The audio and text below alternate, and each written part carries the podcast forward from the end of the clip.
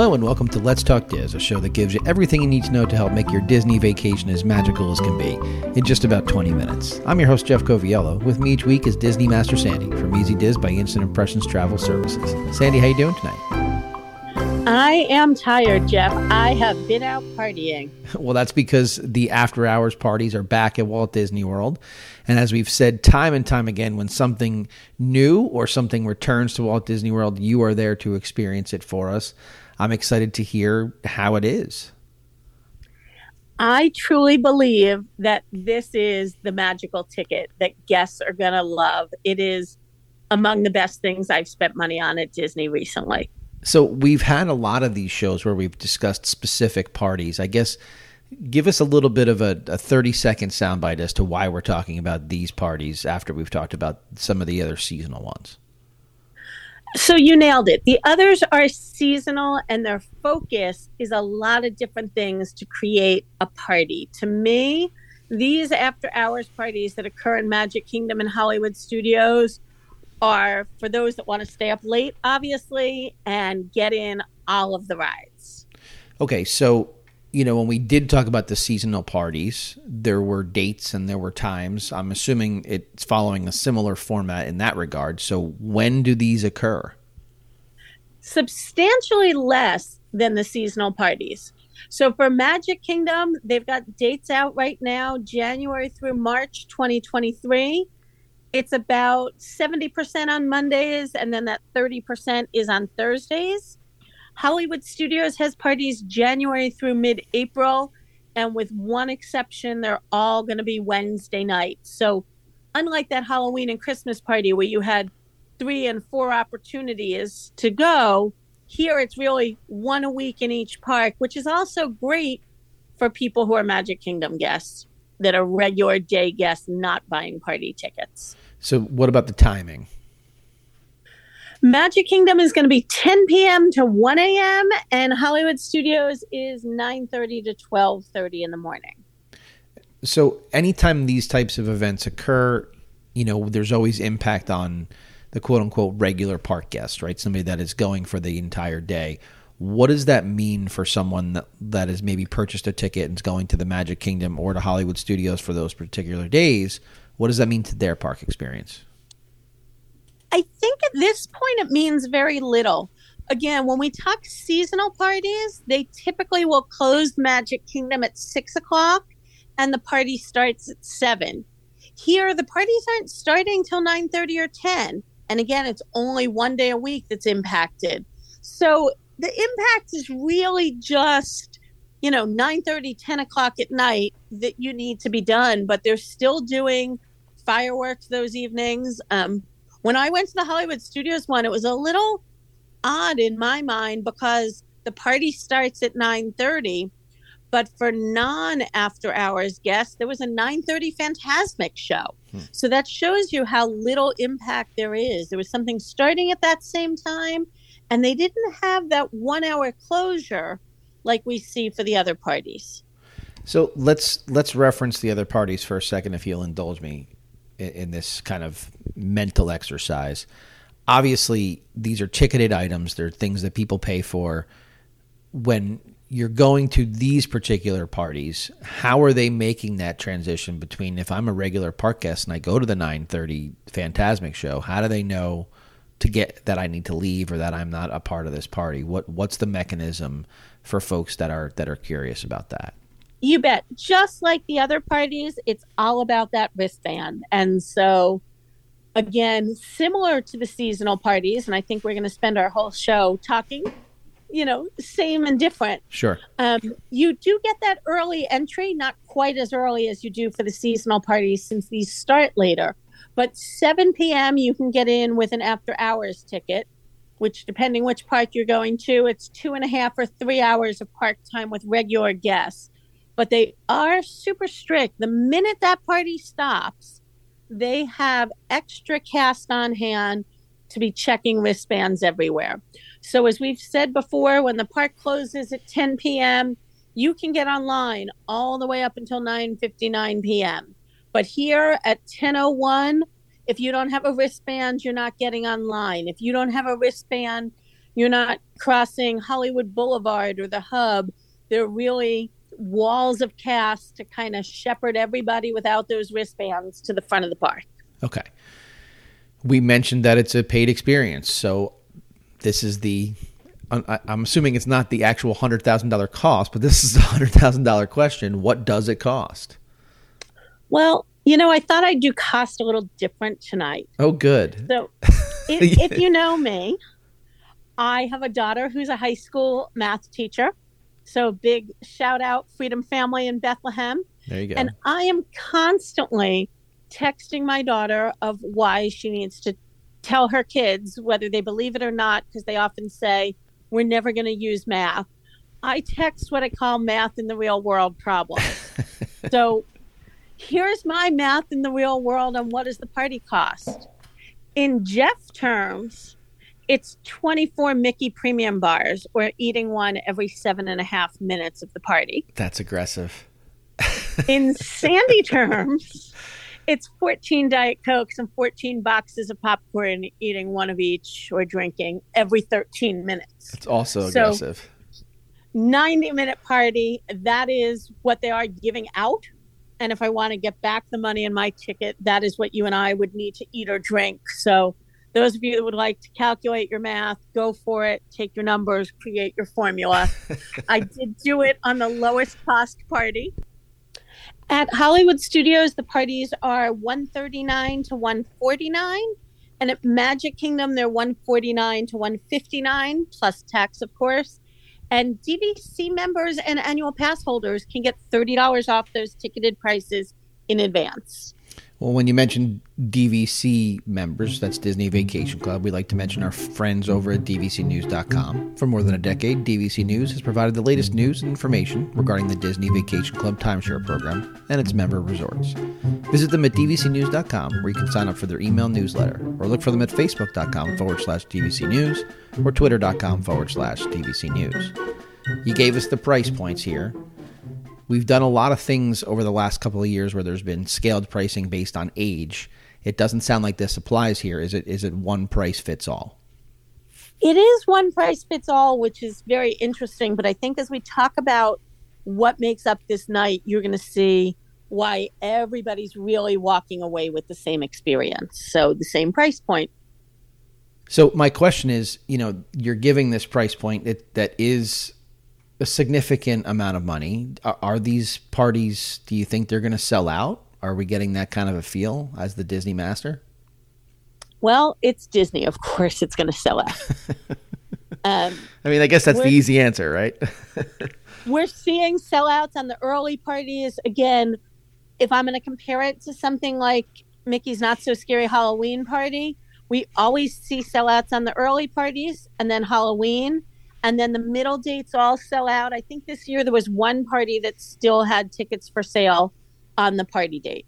So I think we're seeing similar things now. The early ones are sold out, and frankly, after you hear this review, you're going to want to buy tickets, and that's why we're going to see a sell out because I think it's one of the best values Disney has right now. So you mentioned the seasonal party there, and we've talked about it in, in kind of comparing things what can we expect from the night? Is it is it similar to everything we see for the Mickey's Not So Scary Halloween Party or the Mickey's Very Merry Christmas Party? Is it very different? Give us give us the breakdown.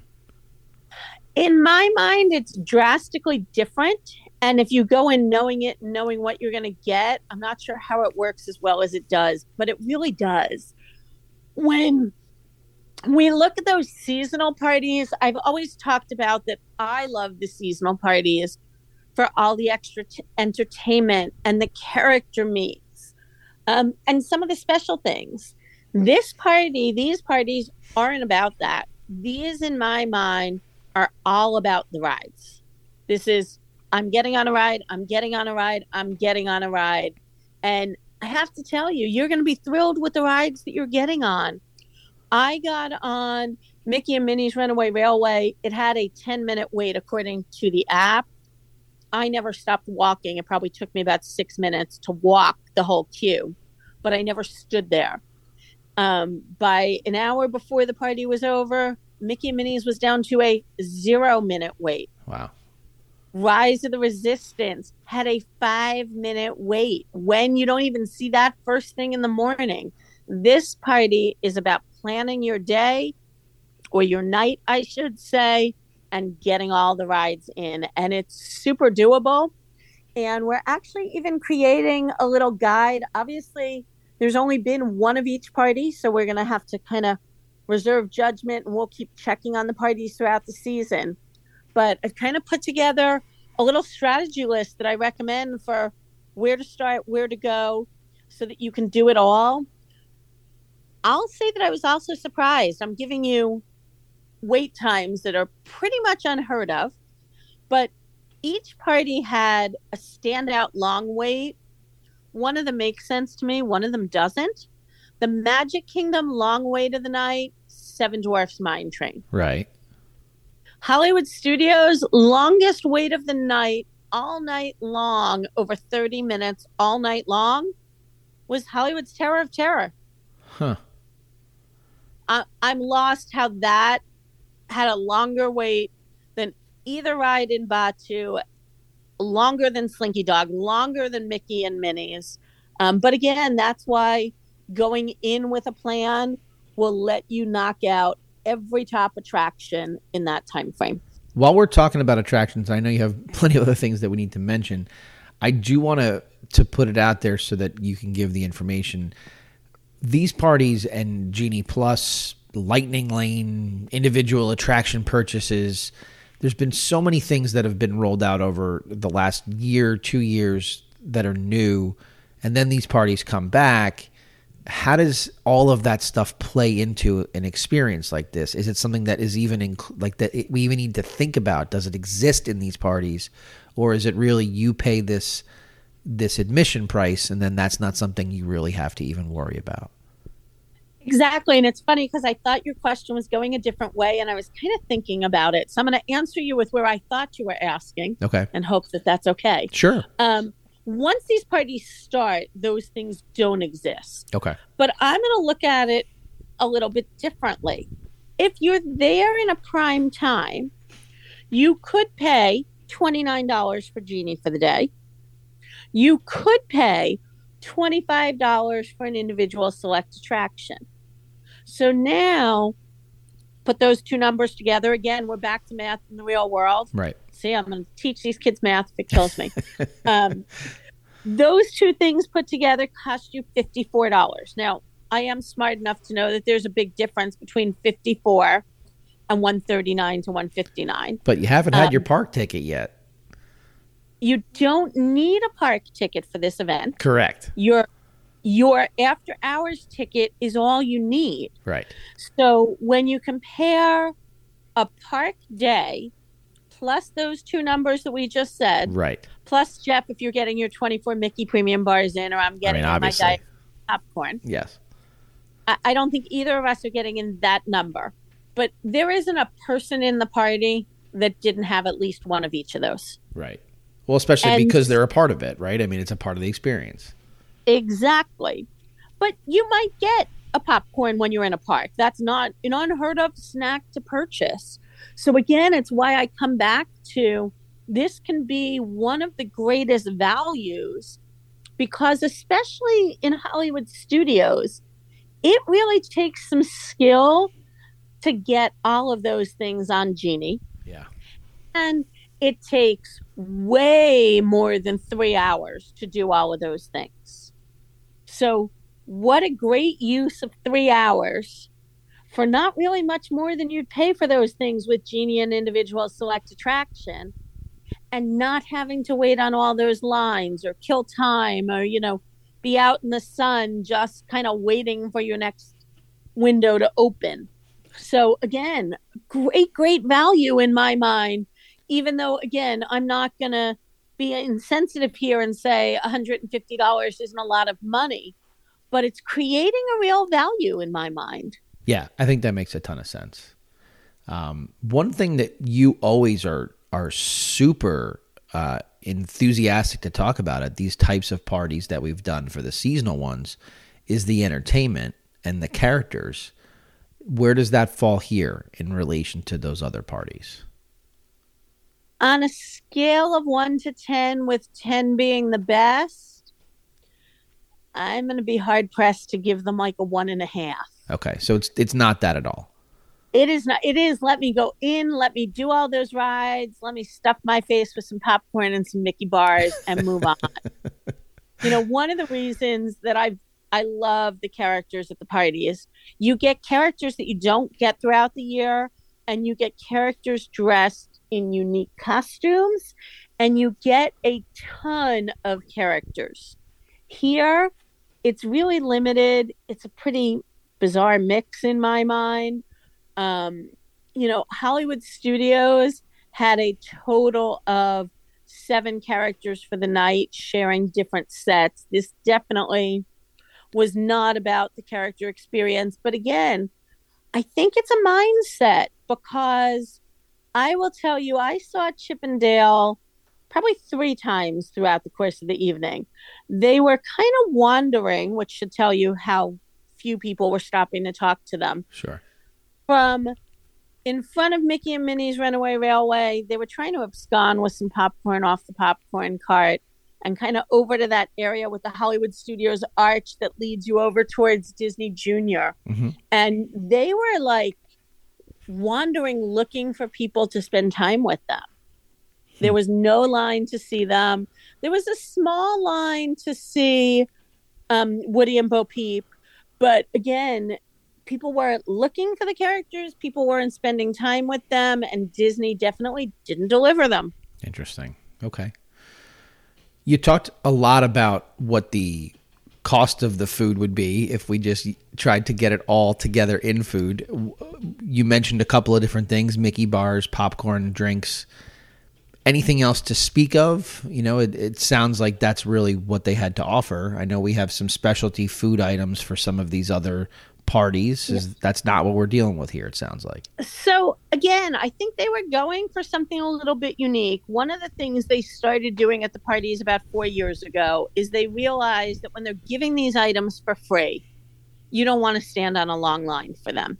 And so they roll out all kinds of extra coolers with drinks and Mickey bars. They are all manned by cast members, but they're handing them out freely. I don't think I was ever more than fourth or fifth online. But one of the things that they did this time that I haven't seen them do before is they also utilized existing places, especially in Hollywood studios. Instead of in Magic Kingdom, you really have like a standalone popcorn cart. Mm-hmm. But in Hollywood studios, they have multiple popcorn places that are kind of little buildings. So not only do they have popcorn, but they have fountain soda. So it was unique because if you went to one of the special stops that they created for the night, you if you know me, you know me and my diet coke, Yep. you got that nice big bottle that you could keep sipping from and putting the lid back on. But if you went to one of the traditional popcorn stands that was open during the day, you got a fountain cup and to be environmentally friendly, we don't offer lids anymore and that open box of popcorn. So I actually went to one of them not realizing I'd get something different and then kind of shied away because I wanted my stuff more to go. Yeah. Um, also, as you mentioned, for the Halloween and the Christmas party, a good part of your night can be spent chasing down the exclusive food offerings. There's always unique desserts, unique drinks. Here, there was none of that. There were those free offerings. There were bars where you could purchase alcohol in spots that they're normally not in the park, but no specialty drinks even at those bars. Well, it sounds like if I had to sum up the experience, and again, this is me not having gone, and you did, so tell me if if my little bit of a of a of a boiling it down to the the root of it is correct. It sounds like a lot of short lines, the ability to do pretty much every attraction you could possibly want to experience. If you're looking for characters, if you're looking for entertainment, this is probably not the experience where you'll find that. But if you are somebody who's a big fan of popcorn and ice cream and drinks and wants to spend some time in the parks with a smaller crowd and, and hit all your attractions, you're going to really enjoy this experience. Most definitely. I think, you know, it's not quite the VIP day that we talk about in an earlier episode about your Disney VIP guide for the day, because you are limited to one park and you're not front of the line, but you're pretty close on all of those rides because of the small crowds. And, you know, for a family of four, you're looking at a price tag that's about 15% of what a VIP guide day is. So this gives you the best of everything. Well, it sounds like a great experience. I'm really, really glad you got a chance to experience it for us so that you could pass it along. Get some rest. We, you, we need you at your at full strength to experience what else Walt Disney World has to offer. And we'll speak. To We're headed next week for Festival of the Arts opens. Oh, uh, Friday. That's actually, what I'm going to say. Two days. I was going to say that you you've got a lot. You've got a lot of stuff to do. You've got to paint and you've got to dance and you've got to take in the music and we're going to hear about all of it. So I'm looking forward to it. Have a great week. Thanks. You as well. And that's a wrap this week on Let's Talk Diz. If anyone you know could benefit from this or any show, please share, have them like, and subscribe. And don't forget to reach out to the folks at Easy Diz by Instant Impressions Travel Services for any Disney destination planning. Make it a great week. And as always, keep making memories.